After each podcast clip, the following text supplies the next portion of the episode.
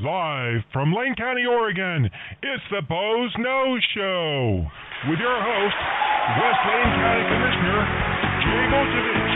And now, here's Jay.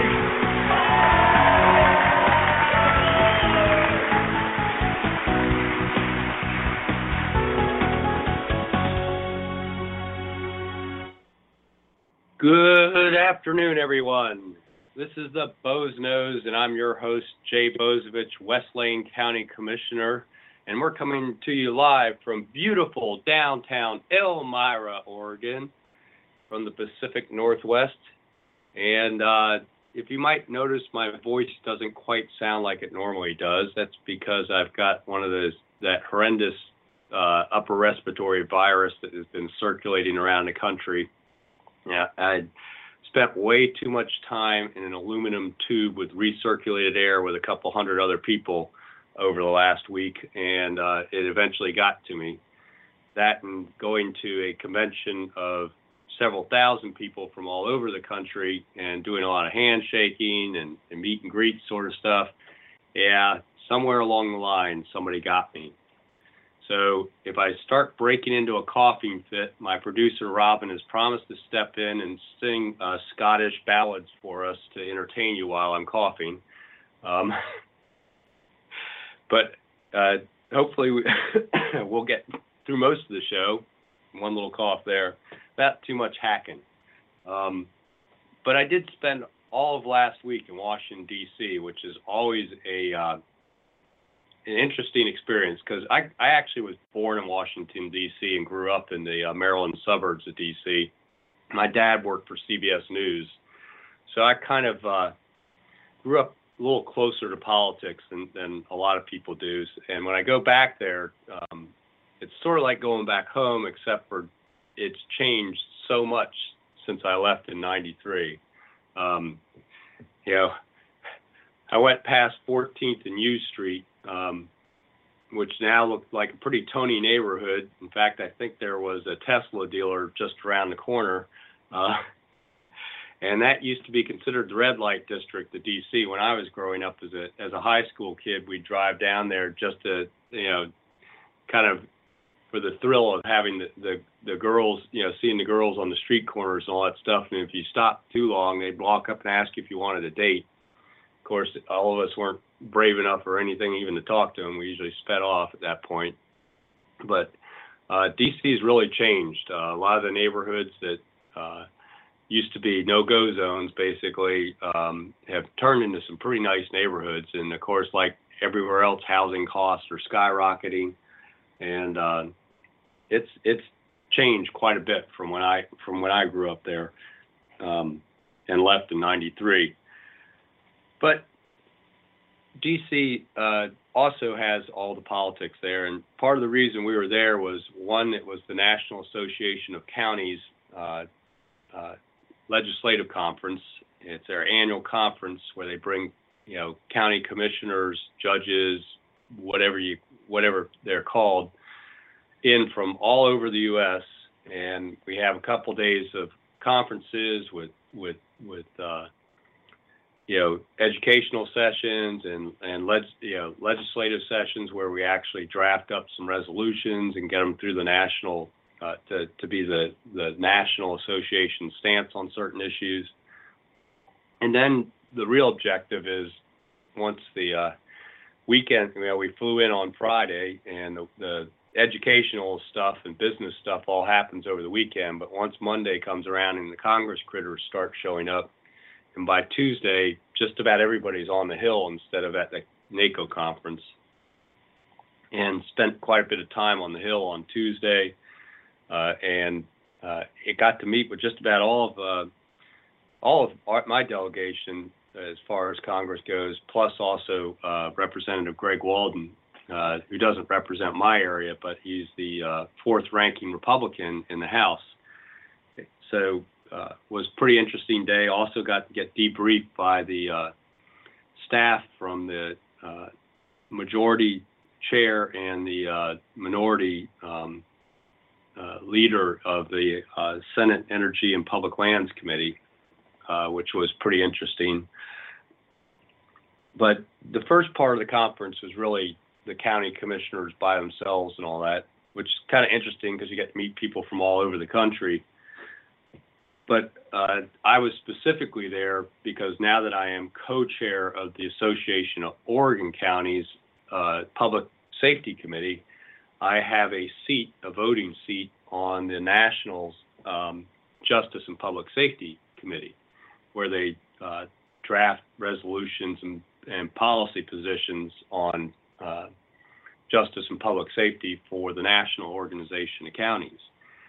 Um, and it was interesting because part of that, they spent quite a bit of the day talking about a couple of various things. And, and one of them was uh, justice reinvestment uh, and trying to spend uh, money in uh, more proactive ways to prevent people from ending up in prison than paying the cost of holding them in prison. And the trend to try and do that. And I was pleasantly surprised to figure out that Lane County is pretty much leading, you know, on the leading edge with with other counties that are on the leading edge of working towards uh, trying to divert people from prison. We've got a lot of various programs from some of our specialty court programs like drug court and veterans court to some uh, pretty interesting programs through our parole and probation office where we're actually um, teaching some life skills through what they call cognitive behavioral behavioral therapy. Uh, I'm going to trip over words with uh, my sinuses stopped up, so please forgive me today. And uh, we have we've got a whole bunch of other programs like we work with uh, a local nonprofit called Sponsors that houses people coming out of prison um, in their initial release from prison and reintegrates them into society and kind of gets them, you know, through those first um, weeks and months where they might end up back with their old crowd, uh, unemployed and, and reoffending, gets them into uh, some stable housing, teaches them, you know, helps them find a job, uh, and gets them you know stabilized and into back into the community, away from their old peers, and um, eventually transitioning out of that temporary uh, transitional housing into regular housing and all that. Been really uh, an amazing program as far as keeping people from going right back to prison again and uh, breaking that cycle. And we've got multiple programs like that. It, it, would take me most of the program just to try and go over all those and how they're funded. We cobble together funding from all sorts of different places at state level, a whole bunch of places at the federal level. And that's one of the concerns that came up during the conference is no one really knows what the president's budget is going to look like. And one of the places they're talking about taking money back is in some of the justice and uh, public safety grant programs uh, that come down to the local level eventually. Uh, and it would be a big impact to the to local governments. Uh, there's a uh, justice assistance uh, grant program that we've utilized in the past in Lane County, and there's the um, there's a mental health um, assistance program that we utilize here that we also help try and keep people out of the jail that have mental health issues, and I'll talk more about that later. Um, but the the concern is is one of the things they're talking about in dealing with sanctuary states and cities and counties, et cetera, is to shut down their funding that's related to justice and public safety. So as our state continues on with our 30 year old um, sanctuary status uh, and statute, uh, it may uh, put at risk a funding source where we're actually diverting people from the prison population, which is one of the places that uh, state of Oregon is trying to avoid a lot of costs down the road because we're right on the edge of needing to build a new women's prison, and we're not that far away from having to build an additional men's prison. So we've got those huge capital costs, and the annual operating costs for those prisons is, is big as we're staring at our big um, $1.6 billion budget deficit was 1.8, but they got a new revenue forecast, said they're getting an extra $200 million because the economy's turned up. Hmm, wonder why the economy's turned up. But uh, could could have been a result of a presidential election, but who knows? So it it was pretty interesting, you know, as I was attending sessions about justice reinvestment to figure out that Lane County we're we're doing a pretty damn good job. In fact, we probably could have been giving some of those talks on justice reinvestment. And I also went to several on uh, mental health and trying to keep people out of what out of jail uh, in in particular that have mental health issues. And there again, I, it was the same thing. We've got a lot of great programs going on in Lane County. We probably could have given some of the, the programs that they, they talked about. Uh, in particular, we've we've placed three mental health professionals into our jail to to try and assess people quickly and get them um, warm handoffs, at, you know, coming out of the jail. So once we get them stabilized and on, on the correct meds and balance their meds and everything, they get out and uh, continue contact with mental health professionals once they're released.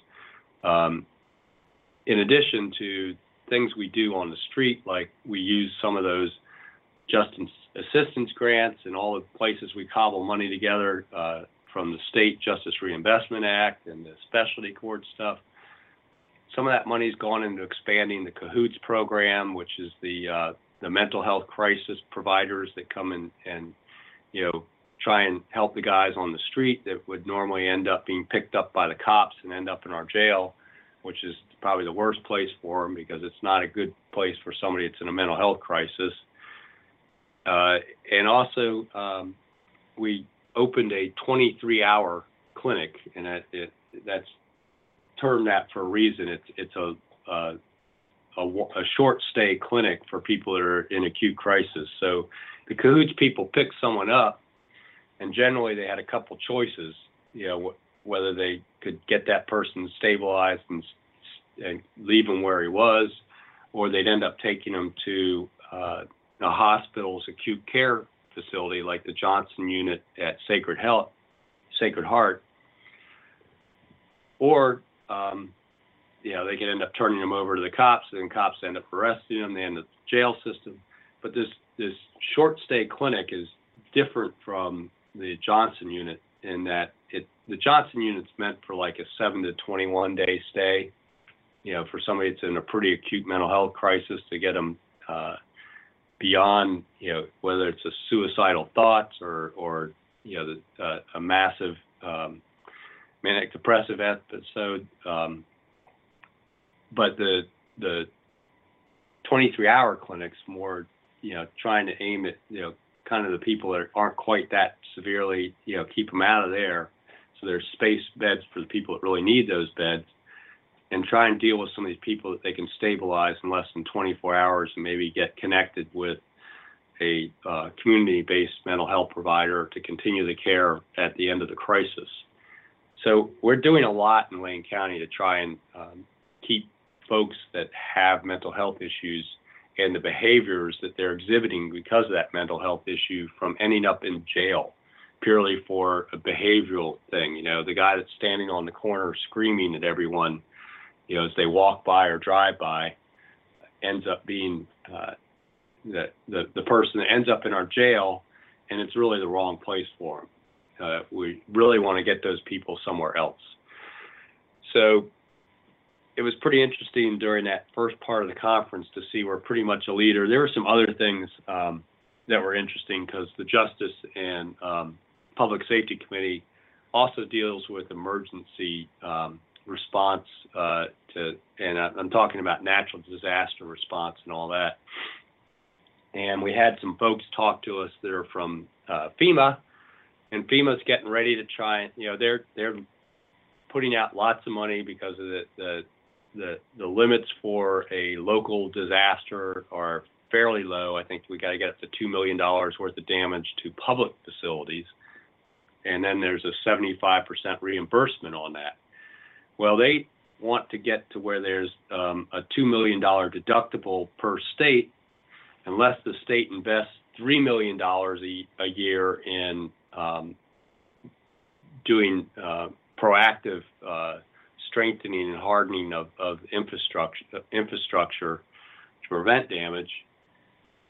And uh, you know, looking at Oregon and and how unwilling they've been to you know, pass a transportation bill and all that stuff, and getting them to do their three million would be pretty interesting. But the tough part would be, what if you're the first county during that calendar that that federal fiscal year that has a disaster that qualifies?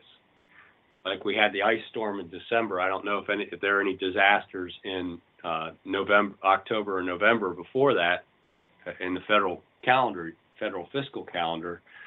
Uh, but that ice storm that we had here in Lane County that caused nine million dollars worth of damage, we would have had to buck up and pay two million of that first, and then we got 75% reimbursement for the other seven million. But then here comes later on in Harney County and all those folks have all that snow in January and it starts collapsing buildings and everything else out there in eastern Oregon. And they start getting reimbursed 75 cents on a dollar from the first dollar of damage they report. Kind of not really fair to Lane County or whoever has that first disaster or something. So um, they heard an earful from a lot of counties when they came to talk to us about how unfair that proposal was. So they're they're going to probably go back to the drawing board. But it's kind of one of those government things. We got to control costs. So let's figure out how we can uh, put it back on on the local folks. Never mind the fact that the federal staff has blown up like you wouldn't believe over the last uh, eight years. So um, but that at least there's a hiring freeze on now, uh, temporarily at the federal level. So it won't continue to do so. But that that was kind of you know some of the things that were coming out of that Justice and Public Safety Committee, and I did get to go to a uh, immigration um, sort of town hall meeting one morning, to, and they specifically talked about the issue of sanctuary and sanctuary counties, and it was pretty legalistic and um, you know with attorneys presenting but it was very interesting that the actual um, U.S. code that that requires uh, uh, lo- local governments to cooperate with uh, immigrations and and customs enforcement is really only talks about communication between those age that agency and local agencies. And the only um, law or statute that's ever been found to violate that was actually something that Rudy Giuliani put in place in New York City when he was mayor. You know, so it's it's pretty interesting. Uh, it'll be it'll be interesting when it gets to the battle between the Trump administration and these sanctuary cities like San Francisco. Um, as I look, listen to the attorneys and my knowledge of law, which is mostly just from being sued enough times as a county and listening to a lot of attorneys talk, uh, it didn't sound black and white that he's going to be able to just crack down on sanctuary counties and have it stick in court. Uh, it, will be a very interesting um, legal battle. Uh, there's you know, the only thing he can really go after is if they refuse to communicate. But the, the like holding people for ICE and and um, actually working as an agent for ICE uh, at the local level, that's really not addressed in, in federal um, U.S. code. So it, will be it'll be interesting when we get to that that that issue of can he actually withhold funds um, based on a sanctuary status of a local government um, it was it was eye opening to me because I kind of thought it was just a, a, foregone conclusion he might have the right to do that, but there were all sorts of uh, very strong legal reasons, everything from due process issues uh, to violating the uh, the the Tenth Amendment. Uh, it, it was pretty pretty interesting dis- discussion that I got to sit and listen to. But I don't want to spend the whole time boring you guys with inside baseball on on the National Association of Counties. I want to get to actually getting up on Capitol Hill, getting into congressmen's offices and stuff like that, which is just fascinating just to even try and get like into the Capitol nowadays. Uh, takes a good half hour or so of waiting in line to go through a metal detector. Um, it, it, was it was a pretty interesting day. Um, the first uh, Congress critter we actually got to meet with as a group, and this was the county commissioners that were from Oregon, was uh, Senator Ron Wyden. And my past meetings with Ron Wyden and elected local elected officials have been basically Ron Wyden comes in, talks at you for about 20 minutes without taking a breath, um, and goes over everything he wants to say. And then one of his aides will come in and say, Senator, you've got this meeting or phone call you have to get to. And he says, Well, thanks everybody for coming and leaves. Um, the interesting thing was that was not how this meeting went. For the very first time, the senator maybe spoke for five minutes at the most, and then he asked, you know, he, us to to you know talk to him, which was a really um, great opportunity because our the president of our uh, Oregon Association of Counties kind of went around and picked different um, commissioners to ask questions, and you know things came up like the uh, low income tax credit and protecting that because uh, it's pretty important to tool to local governments to uh, to construct and build low income housing. For us, um, the uh, HACSA, which is uh, the local housing authority here in Lane County, um, St. Vincent de Paul, uh, Cornerstone, all these low income housing providers have used low income housing tax credits to get their financing for the capital portion of the construction and there's been some discussion in the uh, tax um, uh, overhaul that's being pro- proposed that that would be one of the things that might go away. And even the discussion of that has basically shut down the market on on low income housing tax credits. And we have a project down there at Sixth and Oak uh, in, uh, with uh, Brian Obie uh, that's kind of sitting on hold and a couple others, um, partly because the uncertainty in that whole market. So it'd be great to get some certainty around that. And of course, you know, Senator Wyden was like a big supporter of that. And there were other questions from other commissioners, you know, everything from waters of the U.S. Uh, to uh, the biological opinion from uh, NOAA on the FEMA flood insurance program that may cause a lot of problems here in Oregon. But I got my chance to, to ask a question. And of course, um, in my particular topic was about secure rural schools and uh, management of federal forests.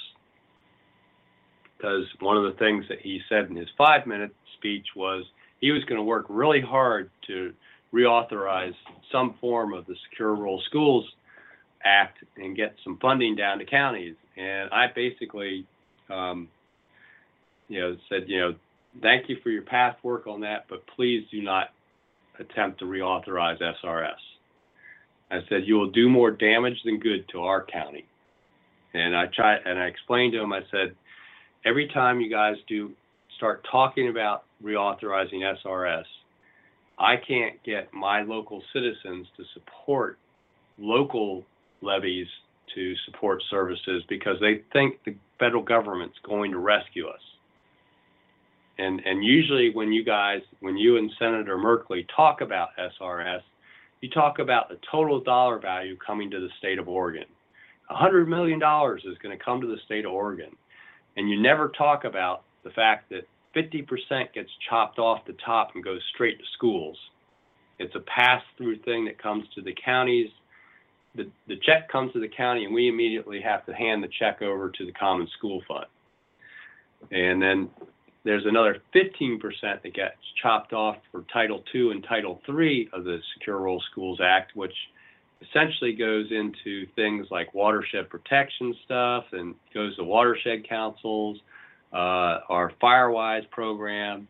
Uh, it, it can't be used, it's very specific how it can be used and it really gets spent in the forest, not not by the counties. And then of that, you know the what's remaining of that 50% less 15% um, ends up also about ha- half of that goes into our road fund where it's highly restricted on how it can be spent. So by the time we get down to Lane County's general fund, out of that $100 million, even though Lane County is the largest recipient of SRS funds in the state because the amount of U.S. forest land and ONC land we have, we get about four million into our general fund, and the we've got a serial levy for to support our jails, a renewal of it coming up this May, that actually will put about 16 million a year in, in, into our our jail. So for that four million dollar possibility, you may make it so we can't pass something that will be 16 million for five years.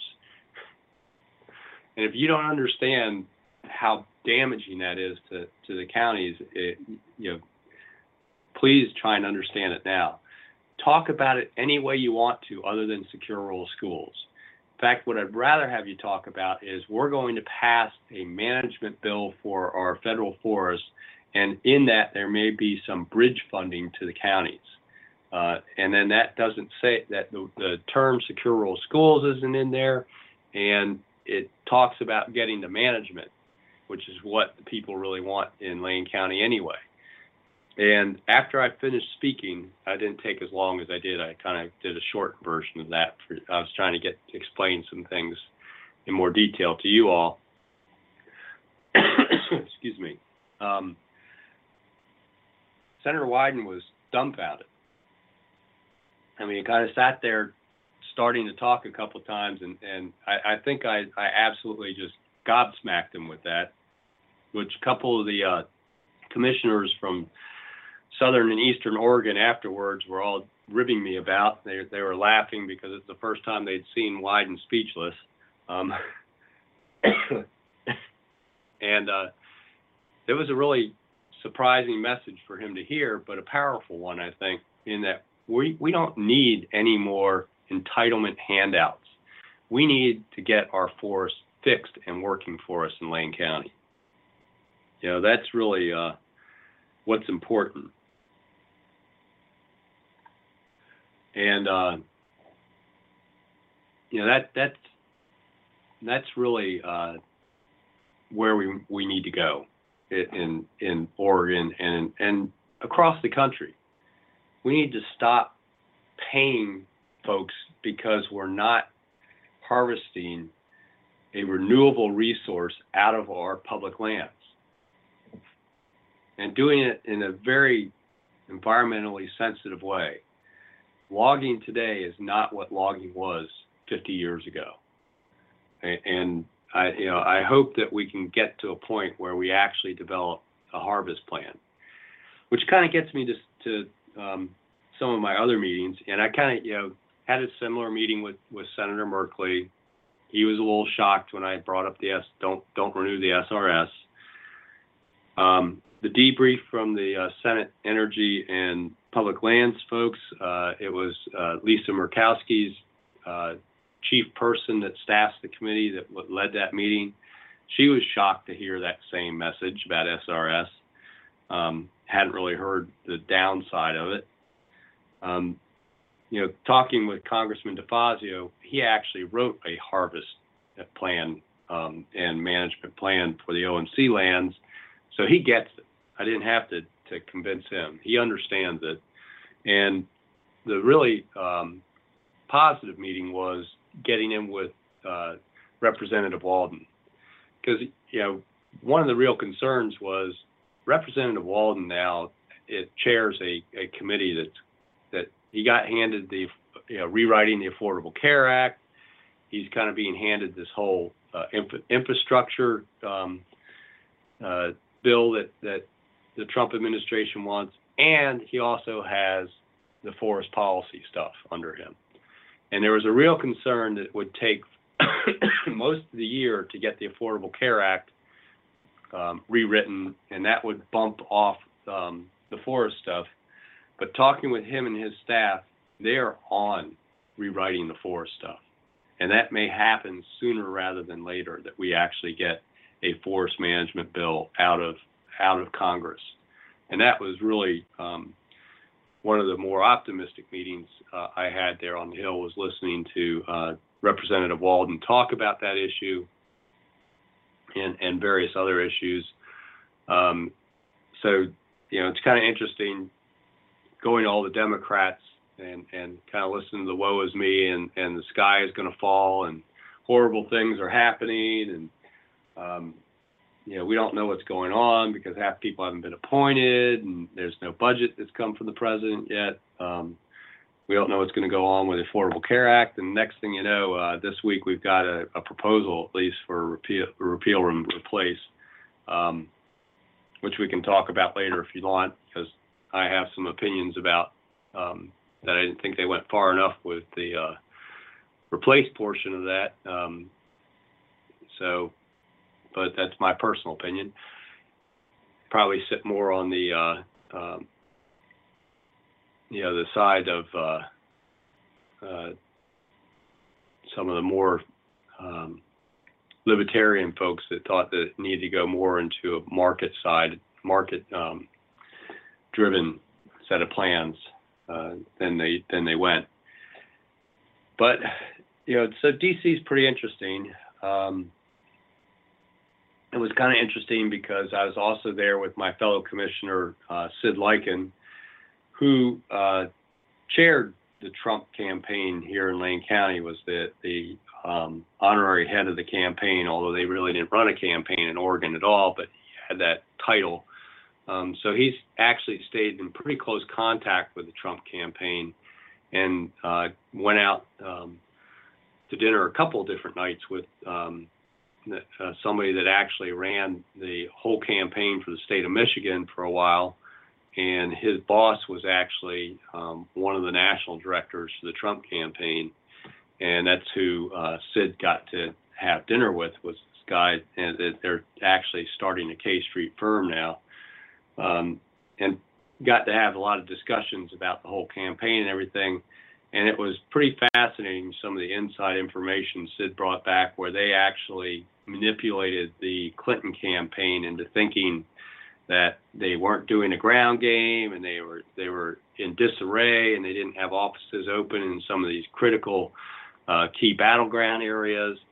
And they actually hid the fact they actually had offices in those areas. They didn't do storefront, street level campaign offices. You typically see, you know, that you know, you know, Trump for president down there, you know, in the windows and signs and stuff like that. Um, they actually had campaign offices like on the sixth floor of an office building somewhere, and didn't have anything on the directory of the building that said Trump campaign offices because they basically didn't want people to know they were there, and they had a spectacular ground game that was run by uh, Reince Priebus, um, and uh, kind of did a rope a dope on the Clinton campaign on on the what they call the ground game, which is getting people actually to the polls on election day that support you, identifying them, getting them, you know, and motivating them to actually show up at the polls uh, is a big part of winning a campaign. That's what they what they refer to as the ground campaign because you actually have to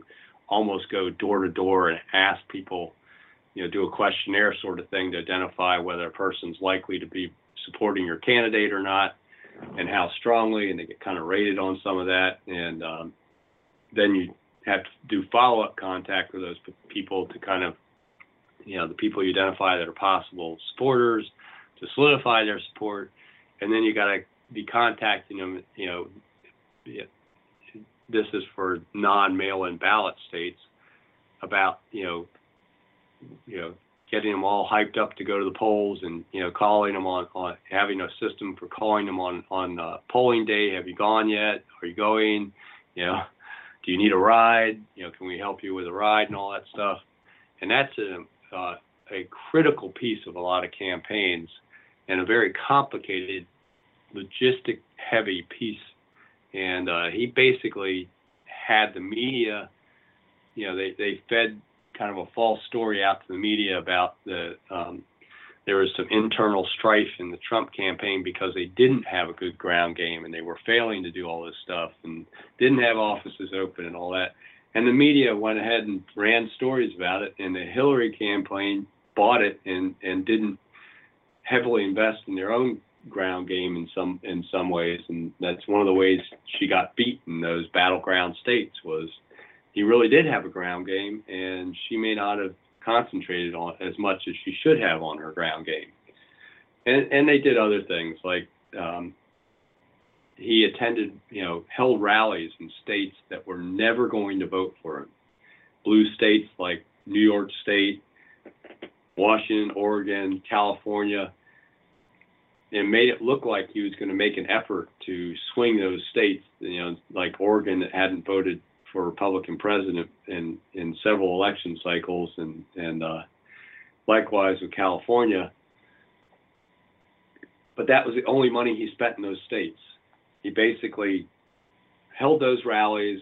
They had all the protests and all that stuff. Some of them had violence down in California, uh, and that was the only money he spent in those states was to hold those rallies.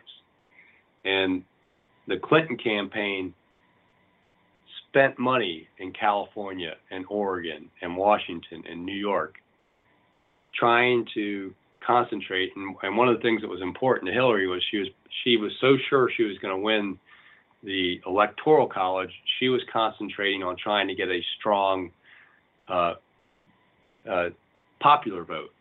So that's one of the reasons she spent money in those states where Trump didn't spend any and spent it all in in these battleground straight states like Ohio, Pennsylvania, Michigan, uh, Florida, Wisconsin. You know, the ones that got important on election night. So it's kind of an interesting, um, you know, inside look I got to have just by the fact that that my fellow commissioners, friends with somebody that was inside the campaign, and while we were in D.C., he had an opportunity to go out to dinner with those guys. Um, pretty interesting stuff.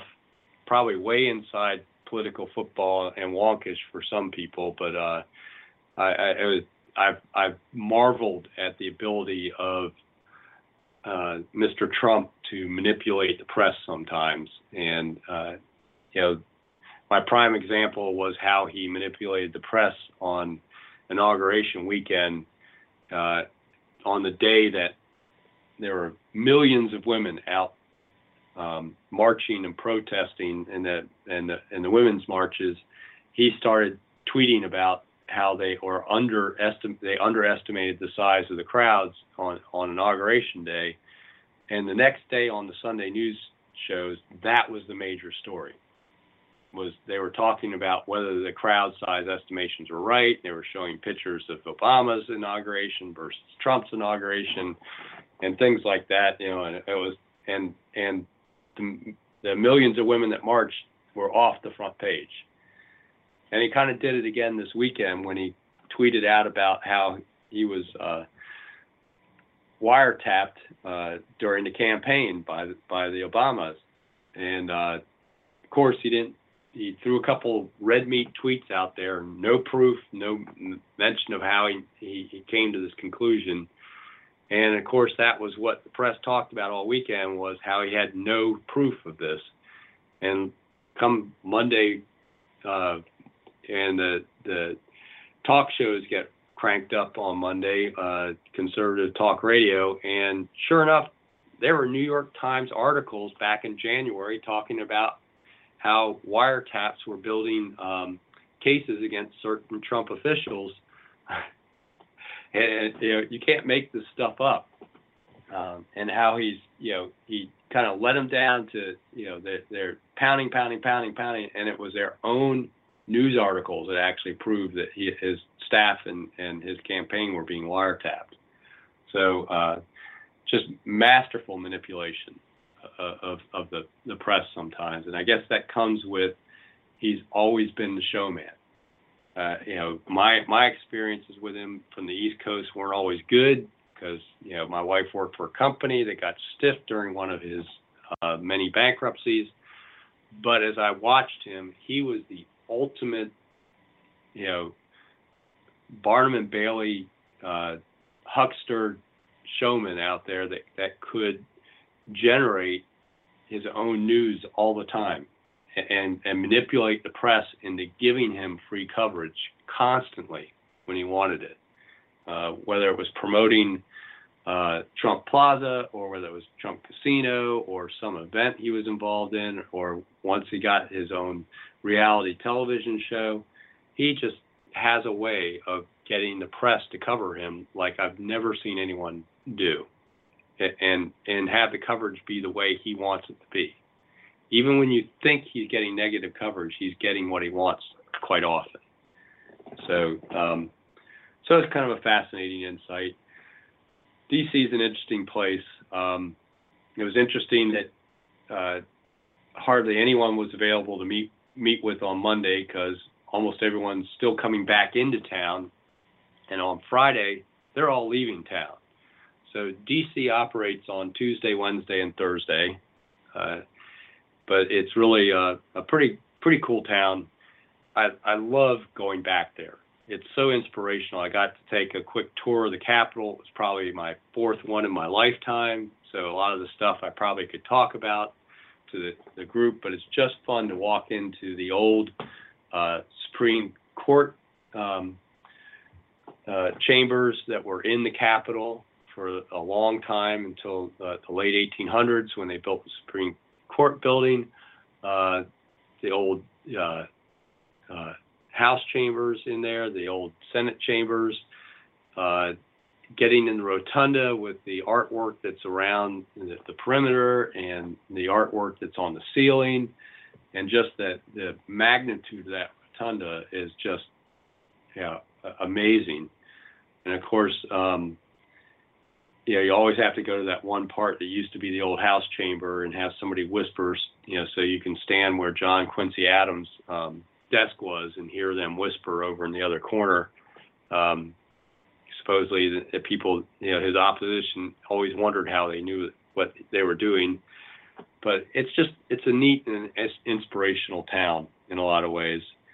And what was kind of interesting, uh, and this is a complete aside, and it's partly because I'm here in Oregon, was I went everywhere with Uber when I got there. It's the first time I used it. Last time I was in D.C., I was mostly being shuttled around by uh, a lobbyist uh, from meeting to meeting. They they were calling Uber, but we were going everywhere with Uber then.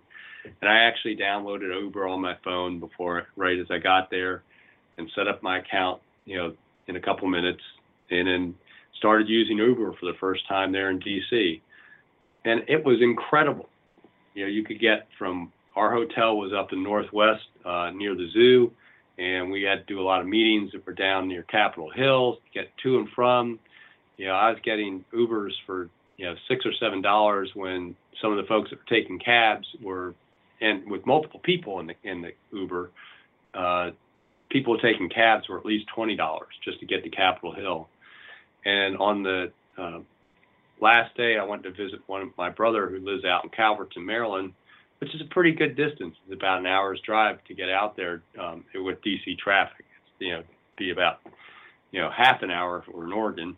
Uh, but I used an Uber pool to get out there, and the guy picked me up, and I had had suitcase and all that stuff, and uh, he uh, picked up a second passenger not too far away from where I was, dropped that passenger off, and about two thirds the way to my brother's house and took me door to door to my brother's house. And it was a, it was less than twenty dollars, and that was a long trip for that guy uh, to be taking. But you know, it was amazing, amazing how how effective that is. Yet here in Oregon, because they're being so protectionist of the cab companies, they haven't yet let Uber in the state fully. Here in Eugene, it's not available. In Portland, it's it's not available, and we're just shooting ourselves in the foot because that's becoming the way tourists get around town, and it's a safety issue. If you've got Uber, people don't drive drunk. It's so easy to get an Uber.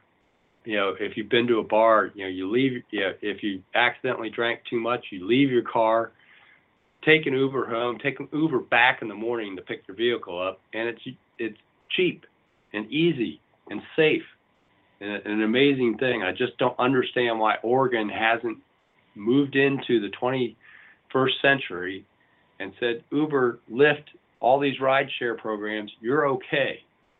And we think you should operate because we're starting to get folks, you know, we've got this Silicon Shire here in the Eugene Springfield area where we're trying to promote high tech businesses. And we're getting folks up from San Jose, California, and they pull out their Uber apps and they can't understand why they can't find a car because that's how they're used to getting around. And taxis seem arcane, old fashioned, expensive. The cars are usually not well maintained. Uh, I had had one other local um, commissioner uh, from Oregon. They they got a taxi at one point, and the guy was obviously drunk and was weaving across the, the double yellow line on the center line at some point during the drive. Uh, never had that issue with any Uber drivers. So don't understand why Oregon doesn't get the Uber. So, you know, we skipped over a lot of subjects here, and I actually have, have been remiss in mentioning the telephone number you can call in on, which is 646 721 9887. Just press one, and that lets uh, Robin, my call screener, know if you want to join the conversation. And I glanced over the Affordable Care Act earlier, and um, I'd like to kind of get back to that and understand, Robin, you've got a question or a comment about the uh, uh, Affordable Care Act, better known as Obamacare. Yeah, I, excuse me, I do. I was just um, uh, an article in, I believe, it's today's uh, local paper. They were talking about that. Excuse me, I think I got your throat. Anyways, they're talking about uh, the eliminating the penalty, I think is awesome. But they're also saying that uh, people, and I'm quoting from the paper, people who let their insurance coverage lapse, however, would face a significant penalty. Which is kind of like if you're not going to make it mandatory, then wouldn't that be kind of going against uh, the whole point? Yeah, and that's kind of some of the things that are bothering me about the the rewrite uh, I would be much more pleased if they tried to make it instead of having some kind of uh, coverage that you know that you're going to give to the expand the Medicaid coverage, turn Medicaid and that whole thing more into a high deductible um, healthcare system that only coverages catastrophic things, and give people uh, their own health savings accounts. And the folks that are Medicaid eligible they would get an amount in their account that's equal to the deductible on that high deductible. Know, wherever they decide to set that. You know, if it's three thousand, six thousand per family, whatever. Beginning of the year, that money gets put into that account, and they can spend that however they want on qualified healthcare expenses. You know, they get a little credit card they can take to the pharmacy or to the doctor's office um, and until you run past that deductible, the actual insurance doesn't start paying for things. Um, and that six thousand dollars, even if you're if it's Medicaid, at the end of the year, rolls over in that that health savings account and is yours. You know, per you know, if you don't spend it, it's yours. Mm. And it can build up, you know, and eventually, uh, as you get into the Medicare age, you could use it for buying uh, Medicare Plus programs, you know, supplemental programs. But you know, get you know that makes a little bit more sense than tax credits. I can't spend a tax credit. Yeah, yeah. Just you know, if we're going to put money into this, let's put it into accounts and let people then use the, the way they want. It does a couple things. It means they're going to actually be paying cash for a service instead of having to go through this whole complicated billing systems that they've developed. I can't remember how many thousands of codes that the uh, the Affordable Care Act administration of it has created for medical procedures, et cetera, to bill, you know, Medicaid against. I mean, it, it's an incredibly complex system they've built around trying to do the billing and the reimbursements for each various code, and, and then that's kind of gotten people to do code cramming, which is they try and split up procedures into as many separate little procedures. They each have their own codes. They get more money reimbursed out of Medicaid from it. uh, and they're actually you know now second, third party software to try and figure that stuff out for the medical providers. So it's like that whole system has got to go away. You know, we shouldn't have a, a code for every little, you know, every little thing that's you know uh, present in a doctor's office. If he uses a tongue depressor, there's a code for that to get reimbursed that tongue depressor. You know. um, oh, and a comment on your on the Uber. Um, yeah. I think I well, one thing I know that like in Eugene, for example, um, they want to limit how many taxi cabs can be out there because of the permits and how much money they get off taxes. The second thing I wonder is that there was a little company, probably about five, six years back in Cottage Grove, that made these little key ring uh, flashlights, those squeeze things, you know. Yeah, actually, it was out in Blachly. Blachly. Okay, so you know what I'm talking about. Yeah, a laughing rabbit. Yeah, and what happened to them is the state stepped in and said uh, these guys are are employees, but you know, for the people that don't know, it was a way that uh, people could take these home and work piecework and make as much as they want to or as little as they want to based on that. And so I'm kind of wondering if, if the two are semi-related. Yeah, well, it, it's kind of in general, the state of Oregon is under the control of the public employees unions, and therefore they're they're very strong um, labor laws that want to steer people into being employees so they get benefits or something like that, and also so they're possibly unionizable. Now, if you're working as a contract employee for Laughing Rabbit and you're doing piecework, um, you're not very easily to be uh, unionized. Right. But you know what ended up happening was that with that Laughing Rabbit, you know they had they had some people that were seriously setting up their own production systems in a garage with a long table, and they were doing hundreds of these things a day and making really good money.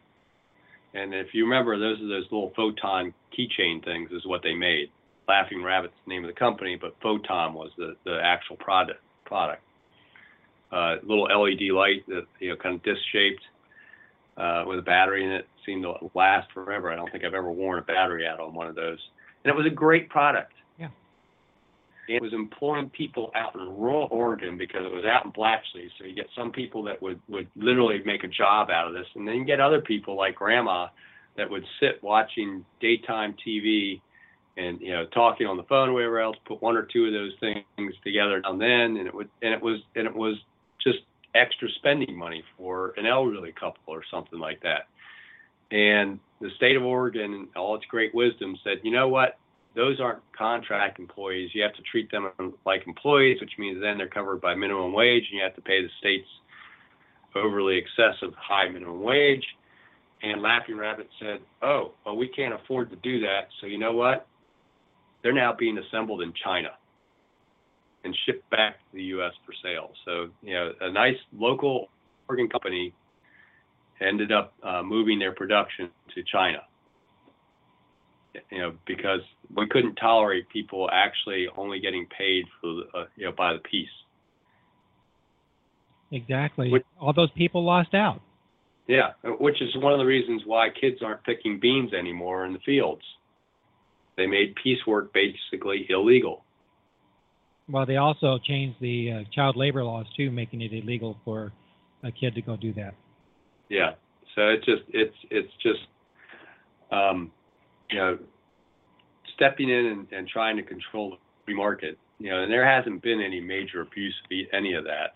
Um, you know, once upon a time ago, um, you know, there were piecework factories in Industrial Revolution times uh, where they paid microscopic amounts, and they also charged for materials and things like that, and it, and it became virtually slave wages uh, for piecework. Uh, you know, most people, if if left to the market, will just can decide whether you know after an hour or two of doing piecework stuff whether they're actually making enough money for themselves, and whether it's worth continuing on. You know, with, with, we're down to almost four percent unemployment now in, in in Lane County. I think the report came out today. uh, which is basically full employment. So, you know, you really have to try to get employees these nowadays. So, really should be more flexibility in labor laws in, in that way. Well, Which you know, it's about letting the market control what people make. exactly, and don't stifle new businesses because with all the uh, well, even getting back to the insurance, just to start a business, uh, what what what was the number? Twenty five employees, then you you are required to uh, as a company to purchase insurance for employees. I can't remember if it's 25 or 50, but it's it's somewhere in that range. Right. And but even as an owner, um, you know, between the penalties of about two thousand dollars a year per person, I mean, right there, if, if you're starting a business, what is it about three to five years before you expect to take a take make a profit or take home money from it, Yeah, and then add that on top of it? Like, really? yeah. And, and small businesses are where most of our new jobs come from. About 80% of the jobs in recovery are, are, are businesses of less than 100 employees, new jobs. Uh, so it's really the, it's a driving engine in our economy, and the, the harder they make it for small business, and and that's the thing is is a lot of the people that promote these kind of rules are anti big corporations. Corporations are evil, and uh, they turn around and make these rules, and the only ones that can afford to live by those rules are big corporations. exactly. Look how many companies. To do, do a really quick example here in the few minutes we have left. Golden Temple, which Mhm. is now uh, owned by Post or subsidiary of Post, which employs over 100 people, started out in a garage. Yep. Yeah, that's a local. Uh, they make cereal and, and a whole bunch of other uh, foods. Uh, yeah, that that's yeah, they they started out in garage. There's so many other companies that did like that. Um, and that that you never know when when somebody's garage company like Laughing Rabbit and Photon Lights will be the next um, you know big company that starts making a whole bunch of other products and keeps expanding their their their market and their and their size. And uh, you know you really want to try and encourage those things to happen and to stay in the local community which uh, you know is always always a fun thing. Um, you know getting back to, to being in DC and and you know people not getting it somewhat about what really what really makes capital and jobs go overseas versus what keeps them here in the U.S. And uh, you know the, the the desire to uh, take the Affordable Care Act and still put so much onus on the employer. Um, that's that's not helping us. No, not at all. Yep. Well, we're getting pretty. Kind of got to listen to me babble on about DC an awful lot today. Next week, give me a call because you can steer the conversation. 646 721 9887 here at the Boze Noze Show. And you know, you can always reach us between shows at talk at krbnradio.net. Um, it's really uh, easy way to get a hold of us, and you don't have to be on, on the show. So uh, please, you know, give us a shout. I want to talk about what you want to hear about, rather than me just talking about what is either on my mind week or or what's happening in in the country or whatever. But we want this to be a conversation on the Boze Noze Show. I appreciate any of you that listened to me ramble on today at Cold and all. We'll be back next week with another edition of the Boze Noze Show, live from here in beautiful downtown Elmira. We'll see you next week. Have a great week and a great evening.